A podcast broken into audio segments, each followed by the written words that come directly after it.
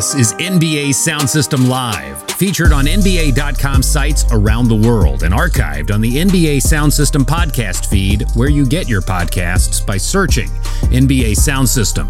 Thank you for joining us. Follow us on Twitter, Instagram, and Facebook, each with the handle at NBA Sound System, or visit us at NBASoundSystem.com for more. Now, NBA Sound System Live.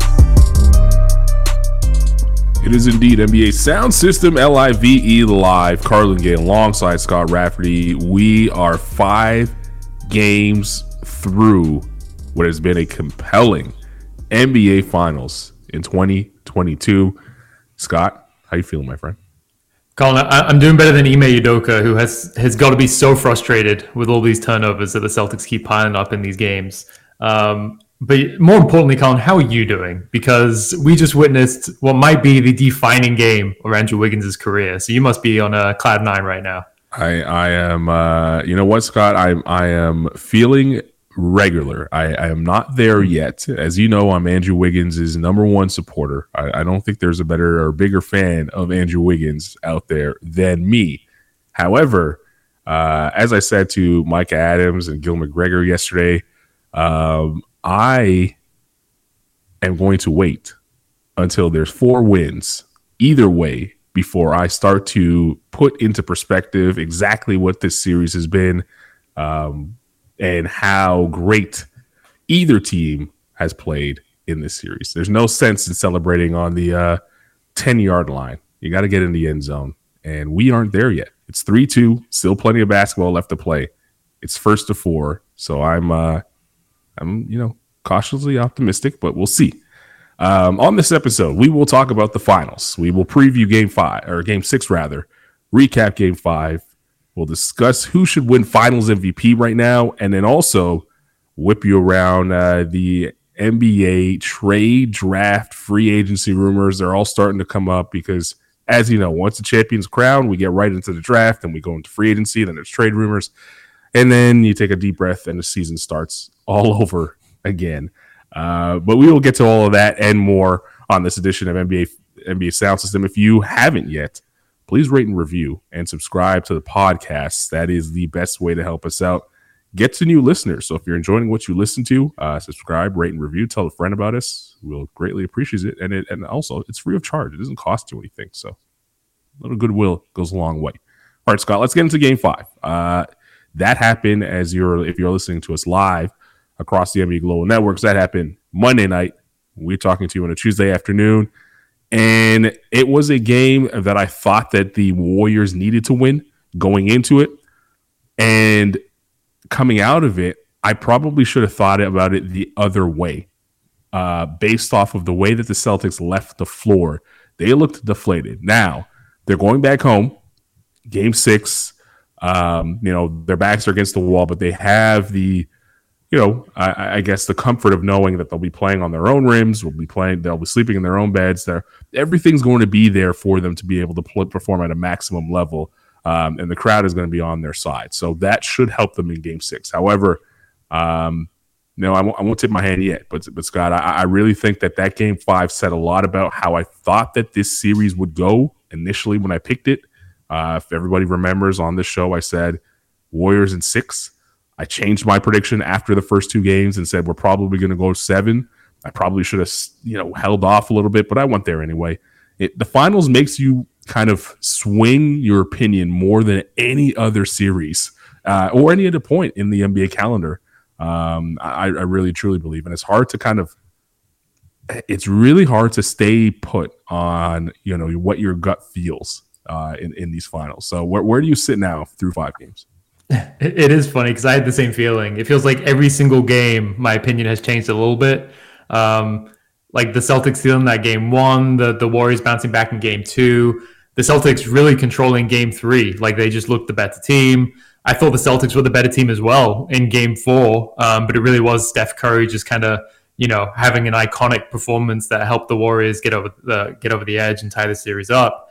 And then really the Warriors looked pretty comfortable of game five, five I thought.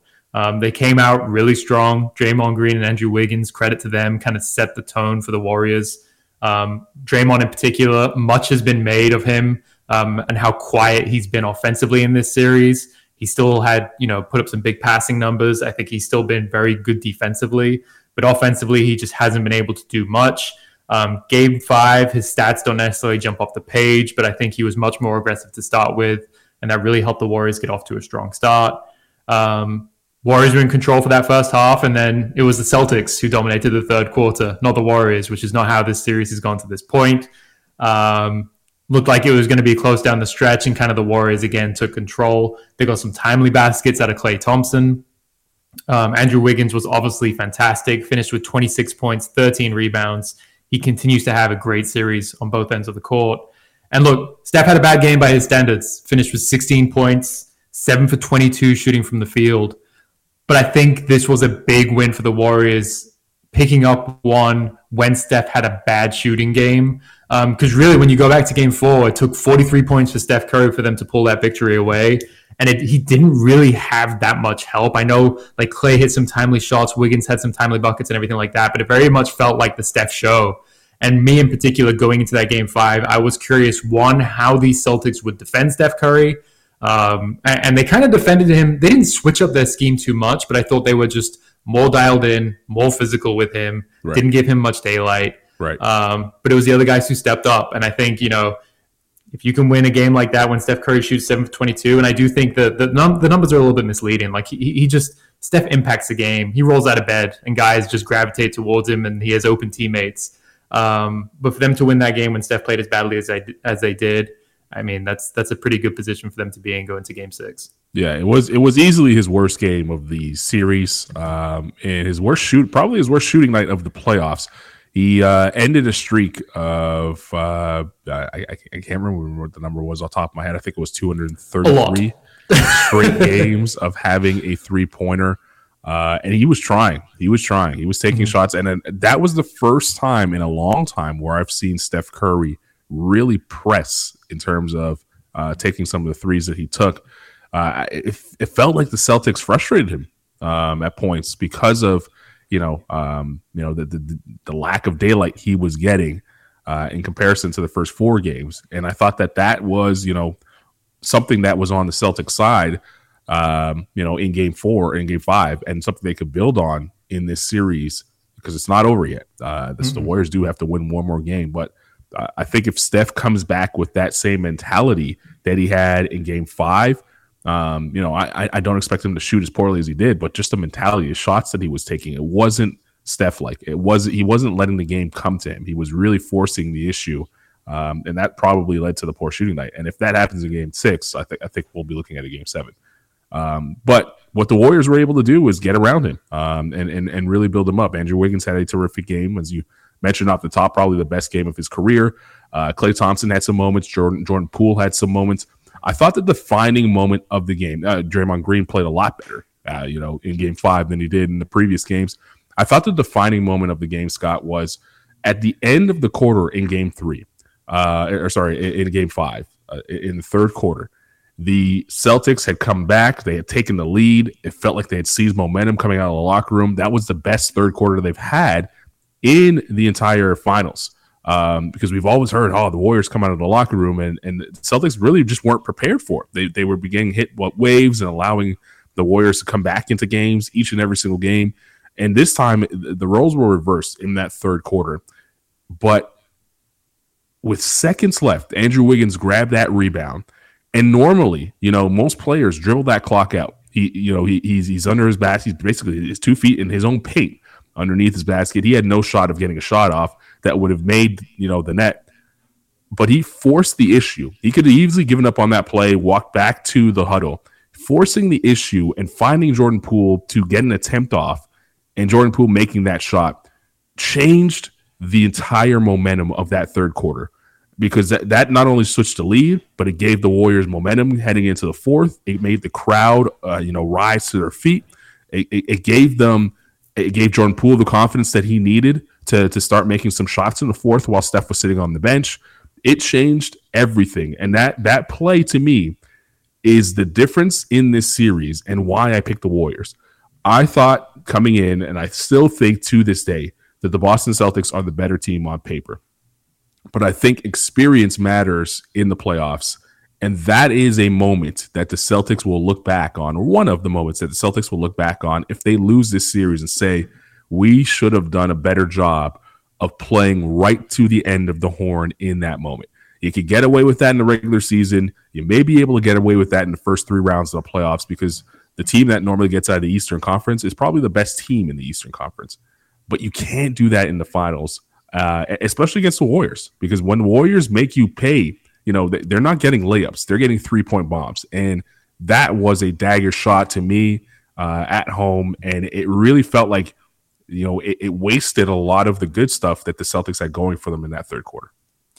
I also just think that the the Celtics seemed like they kind of ran out of steam in the fourth quarter. I thought um, Tatum in particular, I, I, thought he he bounced back pretty well from how he played in Game Four, um, but he, he he did seem like he ran out of gas a little bit down the stretch. So did Marcus Smart. Like Marcus Smart had a good game, and he he was crucial to that third quarter run they had. Um, they just could not generate enough offense in that fourth quarter to kind of get you know make up for the deficit that they had in the first half. Um, there's no doubt that was a big shot by Jordan Poole. I, it was a hilarious game for him because I feel like it, it, was so hot and cold, right? Like he hit some big shots and everything, but the the, the, the shots that he did miss were, were rough. Um, and he also had some defensive lapses and everything like that. I, I thought Gary Payton II was huge in this game, by the way. And I know when he did get injured in that Grizzlies series, a lot was made of how important he is to this team, especially, well, mostly defensively. Um, is one of the best one on one defenders in the entire league. But what he was able to do offensively, setting screens, rolling to the basket, hit a floater, had a layup. Um, I, I, thought he was huge in this game for the Warriors, scoring 15 points off the bench. Um, I, I, don't know really if they win that game without him. Um, and by the way, on Steph, I, I know he shot terribly. He did have eight assists for only one turnover. You look at the assists that he had, he's drawing at least two defenders every single time. Sometimes all five Celtics defenders are looking directly at him before he passes the ball. And I know this is a small sample size. Beware of one game sample sizes here. But the Warriors averaged, scored at a rate of 118.7 points per 100 possessions with Steph on the court in right. game five. In the 11 minutes he was on the bench, 68.2. Yeah. Okay. Not but this guy, again, he, he just makes such a tremendous impact whenever he's on the court. And not to, to kind of get ahead of the finals MVP talk, but I think it was pretty clear that Steph was the finals MVP through four games. And even though he played, he shot badly by his standards in game five, I still think he made a tremendous impact on it. Yeah, I agree. Uh, we might as well go there now. Finals MVP talk, uh, because it, I, I, see a lot of love for Andrew Wiggins, and you know, um, it feels like it, it's just a trendy thing to do whenever a player has a good game. Oh, he's already the Finals MVP. Let's let's just give it to him right now. Same thing happened to Steph after Game Four, and mm-hmm. I, and I said this, uh, you know, on on some of the hits I did leading into Game Five. Like, it, four games have gone by. We have no idea what the next two, uh, at minimum, are going to look like. And you know, Steph came out and had a bad game. The Warriors were still able to win. I still think he is going to be the Finals MVP because I don't expect that to be uh, you know, the standard for him. But if he does come out and have another stinker the way that he did, you know, now you can now I can listen to the argument. But after one game, it's tough to listen to that. Uh, it's tough to hear it. Um, you know, you know, you could give Wiggins his his flowers without giving him the Finals MVP. It's okay to just say he had a good game and move on from that. He doesn't have to be you know, the Finals MVP after one good game. I, I well, back to back games. He, he did have a good game in Game Four, but it wasn't on you know the level of Steph Curry. So um, you know, and same thing goes for you know Jaylen Brown and Jayson Tatum. They've had you know they've kind of exchanged um, you know roles in terms of who, who would be the uh, you know the go-to guy who had had the better game uh, through the first four games. In Game Five, Jayson Tatum showed up. Jaylen Brown did not. That could change in Game Six and Seven uh, if we get to seven. So um, and then you know the stuff where you know if the Warriors still lose the series, does Steph get the Finals MVP vote? At this point, I don't think so. Um, you know, I, I, still have to see how the, the, the rest of the series plays out. But um, you know, if if the, if the Celtics, if the roles were reversed and the Celtics had won Game Five, and we're going into Game Six, and people were still trying to make the argument after watching Steph play the way he did in Game Five. And granted, it's not a bad game; it's a bad game by his standards. Mm-hmm. I don't think you give him the Finals MVP on the losing team. So right now, had a vote. I would say Steph Curry is the finals MVP for the Warriors. Jayson Tatum would be the finals MVP for the Celtics if they're able to come back. I think he has to be their best player if they they, they are able to come back in the series and win it. Look, Steph is averaging 30.6 points per game, 5.6 rebounds, 4.6 assists, 1.8 steals, and he's shooting 46.6% from the field and 41.7% from three. That's, yeah, that's after he went 0 for 9 yeah, I was in, say, in game five. Night. Yeah, yeah. a bad night. He is having a terrific seri- series. Yes, he struggled in game five by his standards. I still think he was quite clearly the best player, if not on the Warriors, uh, just on the court in the first four games. And the Warriors do not tie this series at 2 2 if it's not for the way that he exploded in game four. So for me, I, I do. I, am with you. I think he's a clear MVP um, in this series right now. If we're assuming that the Warriors win, I think Andrew Wiggins has been terrific. He's probably been their second best player in this series. Right. Um, definitely the second most consistent. What he's been able to do offensively as a scorer, um, as a rebounder, he had what 16 rebounds in Game Four or something, and he had 13 in Game 5 mm-hmm. Um, he, he's been so big in that regard for the Warriors. And defensively, what he's been able to do to Jayson Tatum. I mean, it, it, takes a whole team to slow down a player like that, right? And if you go back and look at a lot of Jayson Tatum's misses in this series, it, it's him getting Andrew Wiggins forcing him into to where he wants, but him driving to the basket and an additional defender being there, whether it's a Klay Thompson rotating at the last second or a Draymond Green or Kevon Looney. Um, it, it, really does take a team, but Andrew Wiggins has done a fantastic job in, in making him work for absolutely everything, matching him step for step, contesting all of his jump shots with his length. Um, so it, it, really has been a two way series for Andrew Wiggins. Um, and, I'm with you on the Celtics. I, I, do think it's really hard to, to to figure out which one of Jayson Tatum and Jaylen Brown is more deserving of Finals MVP as things stand right now. But I do think that Tatum, yes, he's shooting terribly in the series, but he still leads them in scoring. His passing, um, he's been great as a passer in this series for the most part. I think you know even when his shots aren't falling driving to the basket, drawing that attention, making the extra decision, making the Warriors pay for for loading up on him. I think he's had a great passer and uh, a great series in that regard, and also as a defender too. Like he's just so crucial to what the Celtics do on the end of the court. His length. I mean, he guarded Steph Curry for a lot of Game Five, um, but just being able to kind of defend every position and everything. So I, I think I would give him the edge right now but like you said, it, it, it, did frustrate me after game four. As good as Steph Curry was, the amount of comments I saw on like Twitter of people just being like, give Steph the finals MVP right now. It's over. It's done. It's like, it's only two. Each team has won two games. Right. So much could happen in these next three games. So you got to let the series play out. But I, I, I, do think it's, it's Steph's award to kind of lose at this point. Now it is. Now that they're yeah. up 3 2. Uh, I would agree. Let's talk about the Celtics for a second here because uh, and uh, you know what? It, it's time for me to, to, to to say it. I think the series is over, Scott. I think the series is over in six. I, I understand that the Boston Celtics have you know come back in in, in series past. Their backs are against the wall. Everyone remembers what Jayson Tatum did game six going to Milwaukee when they were down three two. But I I've seen enough now from this team to realize that it's not happening for them this season. And when a team shows you who they are, you, you, you got to start believing them. And I'll say this: you look at you know people always downplay what the regular season is, right? Like people always you know kind of downplay oh we, the playoffs are what matters.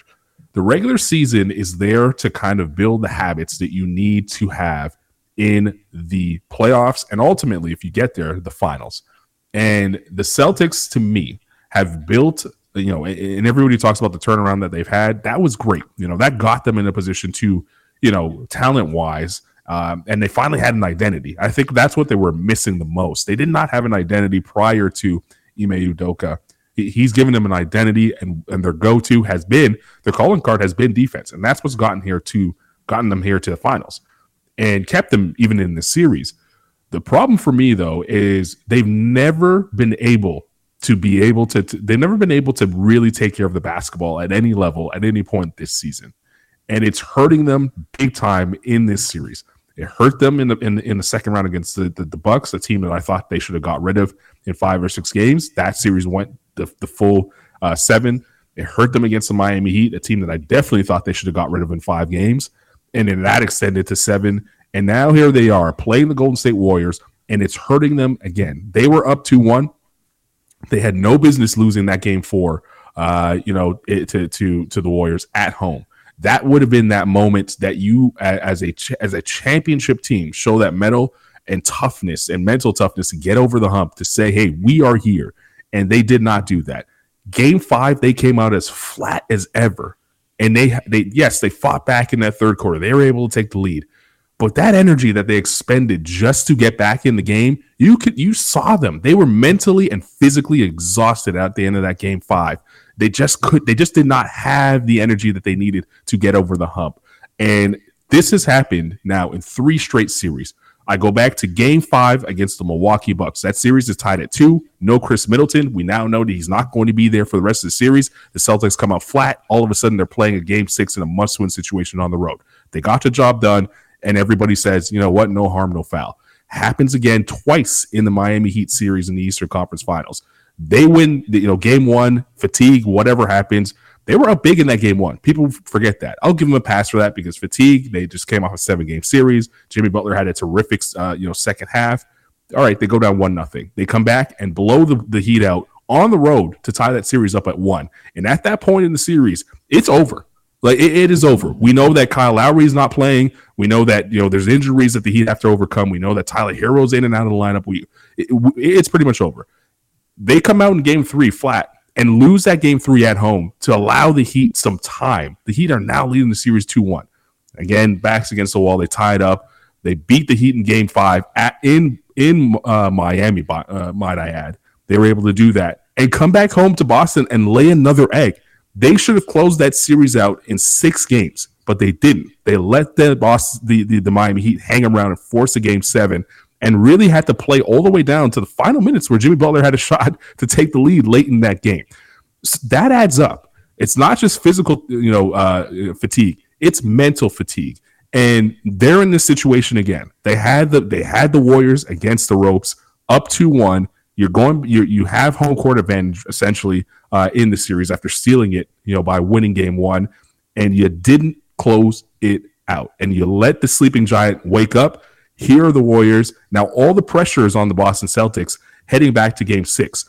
And the one thing that the Celtics haven't shown me that they've been able to do in this playoff, Scott, has been win when the pressure is on them. And it, it was different than what, you know, in the game six with Milwaukee. You know, game six Milwaukee going back, they weren't expected to win that after losing game five. They were almost the underdog going into that game, uh, you know, uh, perfor- game six performance that Tatum had. Incredible performance.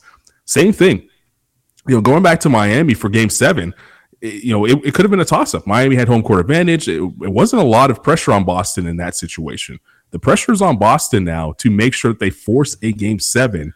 And uh, I, I'm saying right now that the, the Warriors have house money. You know, they're not expected to win game six at all. You know, it, most people are expecting this to go seven, and everybody making this prediction, I keep hearing we're going to seven because because Boston's not going to have their series, their season end at home. I think it's over. I think the Warriors are going to go in there. I think the Warriors are going to win game six. I think when we look back at the playoff run that we've seen from the Boston Celtics, all of the signs were there and we continue to ignore them. They are the better team on paper, no question about it. But the turnovers and the lack of really understanding the level of intensity that you have to come with in the moments that you needed to come with it, it, it just wasn't there. I, I, I'm I'm going Warriors in six and uh, I think this thing's over. I hear you. I, I, still think you're not giving them enough credit for those game seven wins. Um, I, they were expected to win both those games. I think had they lost, especially against the Heat in that game seven, giving up what happened to Jimmy Butler in game six, and especially the way that that game went down to the wire. They had that lead. They looked comfortable. They almost blew it. It came down to a Jimmy Butler three. I think had they lost that game, that would have been a huge, huge, huge and disappointing loss for them. So I think they do deserve a little bit more credit there. But I, I, I do hear what you're saying overall. I think look, this this Celtics team is really, really good. They have one of the best defenses we've seen in a long time, if not ever.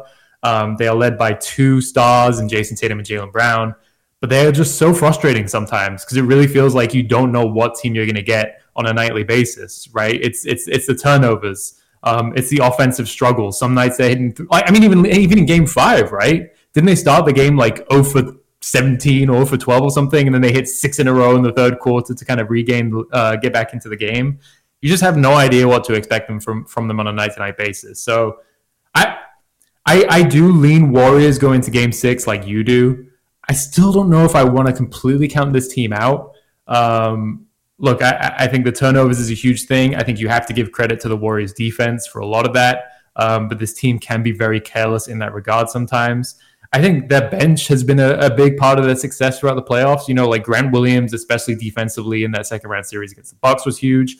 But even Derrick White um, at the start of the series was was putting up big numbers off the bench for them scoring. They had ten points their bench did in Game Five, and six of those points came from Luke Kornet and Aaron Nesmith. So they, they basically just got no production from their bench. And I know a lot of this still comes down to Jaylen Brown and Jayson Tatum and how long, how far they can take them. Um, but they, they do need production from those guys. But I, I, I think we saw the same thing where it, it did feel like they kind of ran out of gas down the stretch of that game. They looked a little deflated. And look, this Warriors team is fresher. Like, not to say that they've had an easy road to the finals, but it has been much smoother. Like, they haven't played a game seven yet. Um, They made you know pretty quick work of the Nuggets and the Mavericks in two of their three series. Um, I, I think that does matter. But this team is just also just so frustrating to play against, right? Like the Warriors are deflating to play against because you have moments where like you have to stay glued to Steph Curry the entire time, the way they get their backdoor cuts, um, all these kind of things. They, they, they just seem so frustrating to play against. So I, I, am fascinated to see how the Celtics come out in game five, game six because that that crowd I'm assuming is going to be absolutely wild, knowing that their season is on the line. Um, Jayson Tatum said it after Game Five. You know, we're not we don't have to win two games immediately. It is just one game, and then you deal with the next one after that. Um, but yeah, I, I, was very impressed by the way that the Warriors looked in Game Five. I think that sets them up for a lot of success in Game Six. But look, that was this was the first time that the Celtics have lost back to back games in these playoffs and the last time they lost back to back games was the end of March. Like it's been a long time since this team um, lost in the fashion that they did. So I, I still think it's going to be, I hope it's a competitive game six. Um, I, I am leaning Warriors. I just, I wouldn't be all that surprised if we do have a game seven on Sunday. I would be. Um, I, i will be surprised if we end up with a game seven on Sunday. I, I, think this baby's over. I do think that the Celtics are going to put up a fight. I'm not saying this is going to be a blowout. I expect them to have a big lead after the first quarter. The, the, the crowd's going to be rocking. There'll be a lot of energy. But as the game goes on, uh, we'll start to see the bad habits that have allowed the Warriors to hang around, stick around. Uh, and if the Warriors are, are, are mentally tough enough to, to withstand that first wave and that second wave that's going to come, uh, and then at that point, when they're standing there, I, I, think the Celtics will realize, hey, doubt starts to creep in at that point. When you're on an elimination, you know, playing an elimination game, you're playing a team that, you know, everyone talked about the video of Jaylen Brown going to the finals, you know, before the finals started. Here's a guy who was a kid at that point and now playing against this team that he watched, you know, win it you know that those memories don't go away. You know you have to it's hard to it's human nature you know it's it's it's you're almost in awe of you know steph curry knocking down threes klay thompson doing the same thing draymond green barking at you. You're, you're almost in awe of all that stuff. And I, I feel like that's where the experience factor comes into play in this situation. When i listen to this celtics team post game after losses it, i don't believe in what they're saying. It doesn't sound like they even believe in what they're saying to me um, and, and, it's different for the Warriors. The Warriors are down 2 1. They said everything. They said all the right things. And, and I believe that Draymond Green believed that he was going to come out and have a better game. He didn't, but he did in game five. You know, Draymond Green, he was getting peppered about the podcast. Mm-hmm. He kept it, you know, he stuck to his guns. And that's who he is. He, he's going to go out being the confident player that he is, good, bad, or indifferent. And I think that's the difference in terms of the experience. It's it's dealing with the off days. That, that that's a long time between games to be off and sitting there and stewing. And it, people say, "Oh, well, they, they had off days in the in the in the first three rounds." It's different because there were yeah, different, different, series playing. You know, there, there was there was a, now you're under the spotlight, you're under the microscope. There is no secondary game in town. No one's talking about the NBA draft. No one cares about NBA free agency right now. You are the NBA, not only the NBA storyline, you are the sports storyline. That is very different than when you're going through the second and third round in the conference finals. Do those games, you know, does the intensity ratchet up? Of course, because the teams are better. But I'm, t- I'm talking about global uh, media now paying attention to the uh, to the finals versus you know your local and maybe national media paying attention to the conference finals and and the, and the semifinals. Uh, it, it is just a different level that I, I think you need to have some level of experience to to to really have someone be able to get in the locker room and say, "Hey, you know, I've been through this. Trust me, we'll be okay." I don't know who that person is because none of them have been through that. And Al Horford's probably the leader of this team. I don't know if I don't know if he, his voice will be able to cut through enough. We'll find out. we'll find out. That's why they play the games. We'll find out. I, I do think though this baby is over uh, in in six. Um, anything else to add to the finals before we move on? Yeah, Game Six, Klay. We uh, we haven't mentioned him yet, so that's always bad news for the opposing team. Game Six, Klay Thompson tends to come alive. So. Right. Uh, look, we all remember what he did against the Thunder. He also had a huge game six against the Grizzlies in these playoffs. Um, it, it, does seem something that he's just completely leaned into and he believes like game six Klay is his own player. Um, he's look, I I will always root for Steph, uh, for Klay. Like he's impossible not to root for. Lovable guy, um, just an incredible player. Arguably the second greatest shooter of all time. And the injuries that he's come back from, um, it, it, sure would be great to and kind of poetic to see him have a big game six uh, to close this out. It feels like that's where the script is heading. It really does. Uh, he hasn't had his his game yet. He hasn't had that imprint yet on the finals as he would normally have. Uh, and game six seems like it would be his time to do that. Uh, all right, let's move on quickly before we wrap up here uh, and talk about some of the rumors around the NBA. Scott, every time um, I see a rumor, I, I, start to laugh because this is the rumor season. Where do you where do you want to start? Draft, trades, free agency. Where where do you want to go with this stuff? I mean, I, for a while it seemed like there might be something more to the Zach LaVine free agency, him taking meetings with other teams, potentially leaving. Um, but Jake Fischer of Bleacher Report reported this morning that it does seem like he is expected to re-sign with the Bulls. So I don't know if there's a ton of surprise there. But the one player I do think it's just going to be so interesting to see what happens to him this season is Rudy uh, this offseason is Rudy Gobert. Okay. Because his name is clearly out there. We know how things went down with the Jazz. Um, Jake Fish in that same story reported that you know there's some buzz from the Hawks of having interest in him and floating out the potential package of like a John Collins, Clint Capela, Kevin Huerter, and the number 16 pick in the draft. And look, they we, we saw what the Hawks were capable, what, what they did last postseason. Um, Clint Capela was so big for them defensively, giving him that lob threat to Trae Young and everything. He wasn't quite the same player this season, um, but if you replace him with Rudy Gobert, who is a better defender, that's no knock on Clint Capela. I mean, Rudy Gobert is one of the best defenders we've ever seen, um, right. an elite rim protector. And he's not like the same lob threat, but I, I, I, would just be so interested to see Rudy Gobert playing next to someone like Trae Young, who is just elite at that, right? Like he, the amount of money he's going to make guys throughout their careers from just finding them like five times a game for alley oops. Um, pairing him with a guy like Rudy Gobert, I just would be so interesting. So look, who knows what's going to happen? Any trade for Gobert is going to be tricky just because of his salary, um, how many you know assets you have to give up to get him. But I, I, I do think in the the weeks and months to come, we're going to hear a lot more about him being linked to other teams. I'm, and, and this is probably because we're a little bit closer to it than most.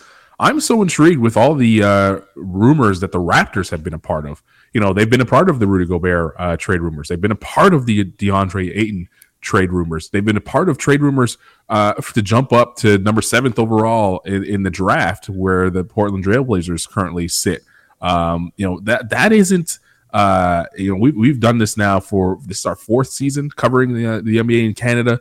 Um, you know, for it's basically uh, you know Raptors.com up there. There's a lot of Raptors coverage uh, that the fans want, and I don't I can't remember a time where we've gone into an offseason with this amount of noise around the team in rumors and uh, you know they normally act in complete silence. You you never hear any of this stuff. Uh, you know, even in the Kawhi Leonard trade, they weren't rumored to have uh, you know a go at Kawhi Leonard. It sort of just happened. You know, it it just popped out of nowhere, um, and it surprised a lot of people. And you know, you, you, could talk about the Lowry stuff. Yeah, that's different. I, I think the Lowry stuff for the writing was on the wall for a long time, but that was just one team rumor.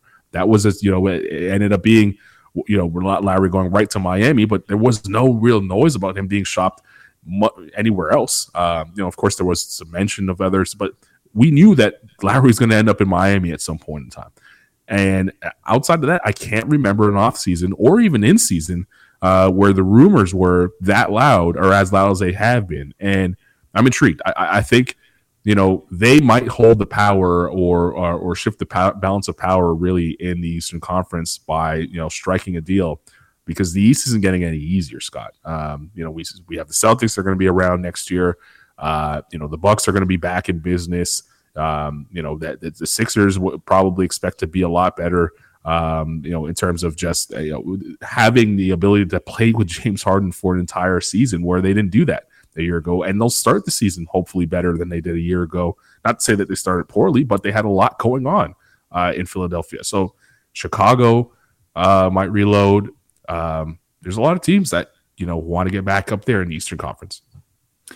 Yep. Um, I mean, we could do this all day, but the Heat, you know, number one seed this season. Even the Nets, I know they were a mess this season, but they still got Kevin Durant, potentially Kyrie Irving. Who knows what happens with Ben Simmons? So the East is pretty loaded. I, the Raptors are.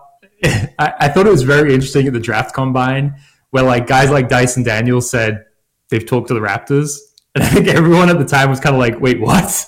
Like the Raptors don't have a first round pick, and yet they're talking to a guy who is not only going to go in the lottery, but is going to be you know, potentially like a top seven, six pick. Yeah. Um, I, I, think that was the first time it kind of raised my eyebrows. Like some, the, the Raptors are doing something here, right? Like whether they're covering all their bases and they just want to, you know, see what's out there. Um, but they're clearly not just going to kind of sit back and let things all kind of play out. But no, I, I think that they're fascinating. You know, we've heard OG Anunoby's name in the rumor mill. It there seems to be like some kind, of some a little bit like conflicting reports. It does seem like rival teams are talking about OG Anunoby. Um, you know, there's been a report about Damian Lillard wanting to play with him, and not necessarily so much as coming from the Raptors, but um, it, it does. It, it's such a funky team. Like we, we covered them all season long. They got a bunch of guys who are like six eight, six ten, long arms, can can guard multiple positions. But there is a little bit of like skill overlap when, especially when you look at like a Pascal Siakam, OG Anunoby, and Scottie Barnes, right? And Pascal Siakam had an All NBA level season. I think we can kind of cont- believe he's going to be the the same player moving forward, if not a little bit better. Scottie Barnes, Rookie of the Year, proved to be way ahead of the curve.